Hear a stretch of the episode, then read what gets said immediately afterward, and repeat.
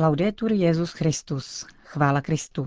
Posloucháte české vysílání Vatikánského rozhlasu v pátek 17. ledna.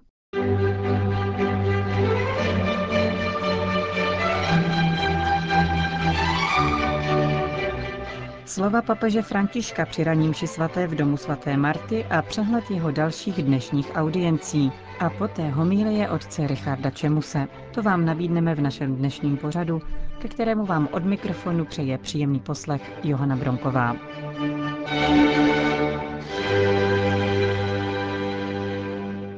Papež František dnes ráno kázal o pokušení milně vnímané normality. Chtěli bychom být normální, avšak jsme božími dětmi. Chtěli bychom ignorovat slovo Otce a naslouchat slovům lidským, slovům vlastní vůle.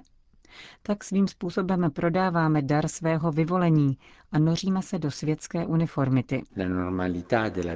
Normalita křesťanského života vyžaduje věrnost vyvolení.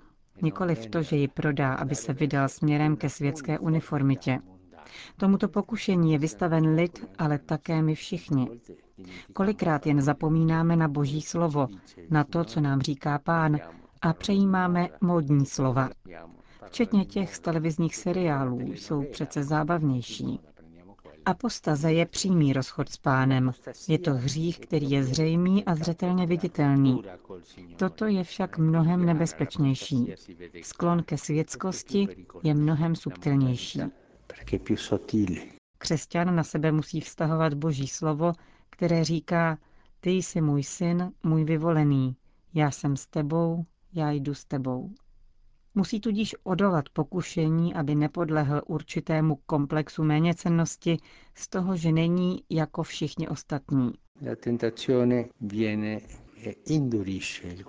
Toto pokušení přichází a zatvrzuje srdce. A když je srdce tvrdé, když není otevřené, nemůže do něj vstoupit Boží slovo. Ježíš říká učedníkům na cestě do Emaus, jak jsou nechápaví a pošetilí. Měli tvrdé srdce a nemohli Boží slovo pochopit. Světskost srdce změkčuje, ale špatně. Měkké srdce není nikdy nic dobrého. Dobré je srdce otevřené pro přijetí Božího slova. Takové měla Panna Maria, která ovšem rozjímala ve svém srdci, jak říká Evangelium. Prosme tedy o milost vítězství nad svým sobectvím, nad touhou dělat věci po svém, tak, jak je chci já. Prosme o milost je překonat a prosme o milost duchovní poddajnosti, o milost otevřít srdce Božímu slovu a nikoli vžít tak, jako naši bratři, kteří srdce uzavřeli, protože se vzdálili od Boha a již dlouho Boží slovo neslyšeli ani mu nerozuměli. Kež nám Pán dopřeje otevřené srdce, abychom mohli Boží slovo přijímat a stále o něm rozjímat a tak se vydat na pravou cestu. Zakončil svatý otec svou dnešní ranní homílii. Svatý otec přijal v Apoštolském paláci na soukromé audienci milánského arcibiskupa kardinála Angela Skólu a přípravní výbor Všeobecné světové výstavy Expo 2015. Papež už dříve podpořil výstavu, jejíž téma zní Uživit planetu energii pro život. Kardinál Skóla papeže Františka oficiálně pozval k návštěvě Milána v době konání výstavy a společně s kardinálem Ravázim, předsedou Papežské rady pro kulturu, svatému otci vysvětlil, jak se bude církev všeobecné výstavy účastnit. Papež František dnes přijal finskou ekumenickou delegaci. Příležitostí ke každoroční tradiční návštěvě je připomínka svatého Jindřicha, upsalského biskupa, mučedníka a evangelizátora Finska, stejně jako zahájení týdne modliteb za jednotu křesťanů. Je Kristus rozdělen? Ptá se apoštol Pavel členů korinské obce poznamenané roztržkami. Tato otázka byla zvolena jako téma letošního týdne modliteb za jednotu křesťanů, který zítra zahájíme. Tatáž otázka se dnes obrací také k nám. Jsou slyšet hlasy, které plnou a viditelnou jednotu církve již nepovažují za dosažitelný cíl. Jsme zváni, abychom jim navzdory nepolevovali v našem ekumenickém úsilí a byli věrni tomu, čeho se sám pán Ježíš dožadoval na Otci, aby všichni byli jedno. Ekumenické vztahy se v současné době významně mění také kvůli tomu, že nás obklopuje společnost, která se stále méně vztahuje k Bohu. A to nejenom v Evropě, pokračoval papež František. Ekumenismus je duchovní proces, který se uskutečňuje ve věrné poslušnosti Otci v plnění Kristovy vůle a pod vedením Ducha Svatého. Prosme tedy o světlo ducha, aby nás uvedl do plné pravdy, nositelky společenství a smíření. Zakončil papež svůj oficiální pozdrav finské ekumenické delegaci. Papež František pokračuje ve svých setkáních s vatikánskými zaměstnanci. Tyto komorní audience jsou také možností, jak nahlédnout do logistického a technického zázemí vatikánských paláců. Dnes svatý otec ocenil skrytou práci zaměstnanců, kteří zajišťují přípravu generálních audiencí na svatopetrském náměstí nebo aule Pavla VI. a chod liturgických slavností v papežských bazilikách. Touto službou je pověřena tzv. floreria apostolika, Floristé se však nestarají pouze o květinovou výzdobu, jak by etymologicky vyplývalo z jejich jména, níbrž pečují o veškerý vatikánský mobiliář, proto provozují čalounickou, zlatnickou a restaurátorskou dílnu.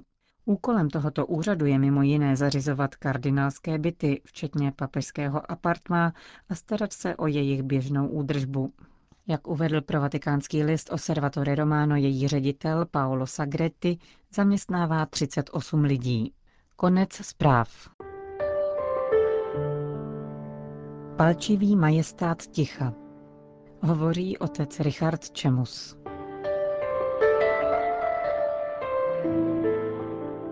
Dnes v 15.30 student Jan Palach zemřel.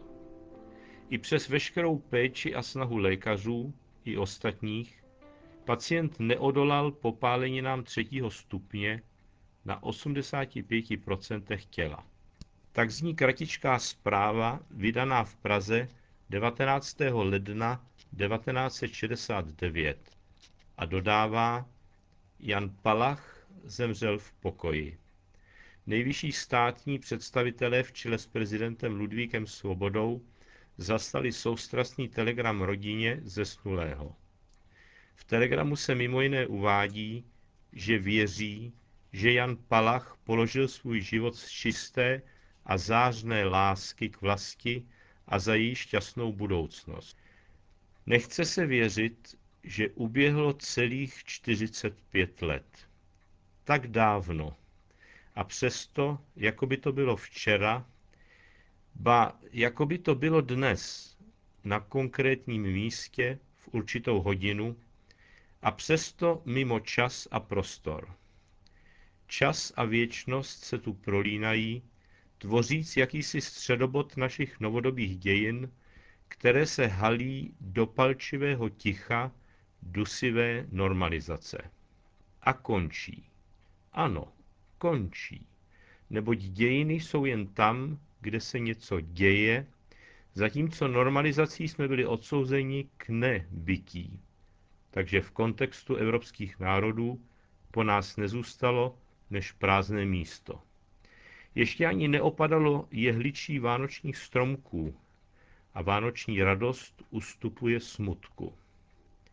Tak, jako hned po hodu božím vánočním teče Štěpánova krev. A přesto skutečnost, že 45.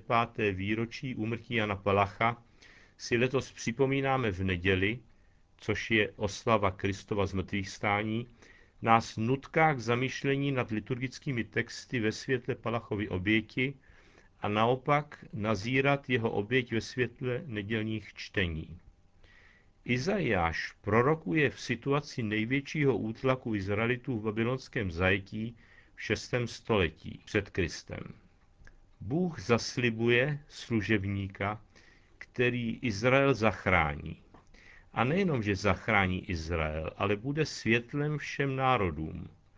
Hospodin mi řekl, jsi mým služebníkem, Izraelem, proslavím se tebou. Dají se tato prorocká slova naděje vztáhnout na Jana Palacha? Zdánlivě nikoli. Připomeňme si ale Pašie, kde velekněz Kajfáš pronáší onu památnou větu, je lepší, aby zemřel jeden člověk, než aby zahynul celý národ. A poštol Pavel zase zdůrazní, že tak jako přišla smrt skrze jednoho člověka, tak skrze jednoho člověka přišla spása.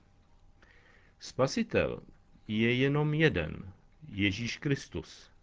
On sám ale dává těm, kteří v něho věří, účast na svém jedinečném vykupitelském díle a on sám v nich trpí a umírá. Jan Pavel II. naléhavě vyzýval k očištění paměti, aby se mohla uzdravit. Jak bolestný je někdy pohled zpět. Jsme dodnes svědky téměř akrobatické snahy očistit se v očích společnosti od vlastní minulosti ne pokáním, ale zapíráním, ba násilím. Spíš než povýšená kritika těch, kteří selhali, je tu prostor pro vděčnost těm, kdo obstáli. Nelze než s údivem konstatovat, jak velikou, téměř výkupnou sílu stále vyzařuje Bonhoefferova smrt. Výkupnou proto, že v jistém slova smyslu zahlazuje, snímá, bere na sebe slabosti a nedokonalosti mnoha bratří ve víře, kteří sami nenašli sílu podat jasné svědectví. On je podal za sebe i za ně a stal se tak jejich silou, silou celé své církve, ba společnosti. V tom tkví krása poselství naděje. Dokládá to, že svědectví jednoho člověka je to vrátit důstojnost třeba i celému národu. Václav Havel v československé televizi v pohnutém roce 1969 řekl, čin Jana Palacha je krajním výrazem bolesti nás všech. Výkřikem, který se jediný člověk odhodlal zvolat za nás všechny. Jakoby jsem dolehala ozvěna žalmu 40. V obětních darech si nelibuješ, za to jsi mi otevřel uši. Spravedlnost jsem zjistoval ve velkém zhromáždění, svým rtům jsem nebránil, ty to víš, hospodine.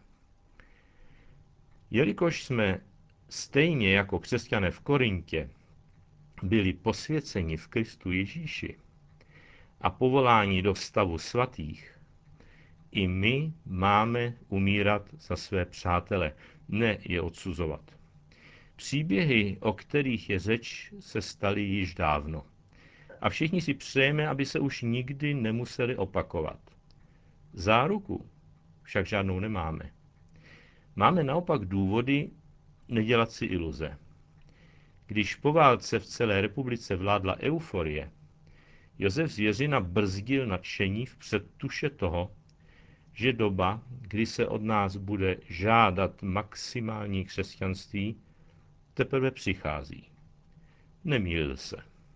Maximálním křesťanstvím se nemyslí extremismus, ale soustředěnost na to podstatné, na to, co doba vyžaduje. V umění číst znamení času je nám papež František příkladem i vůdcem.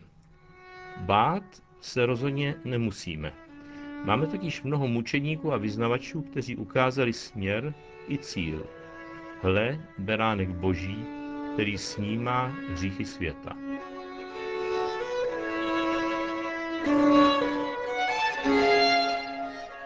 To byla promluva otce Richarda Čemuse. Končíme české vysílání vatikánského rozhlasu. Chvála Kristu. Laudetur Jezus Christus.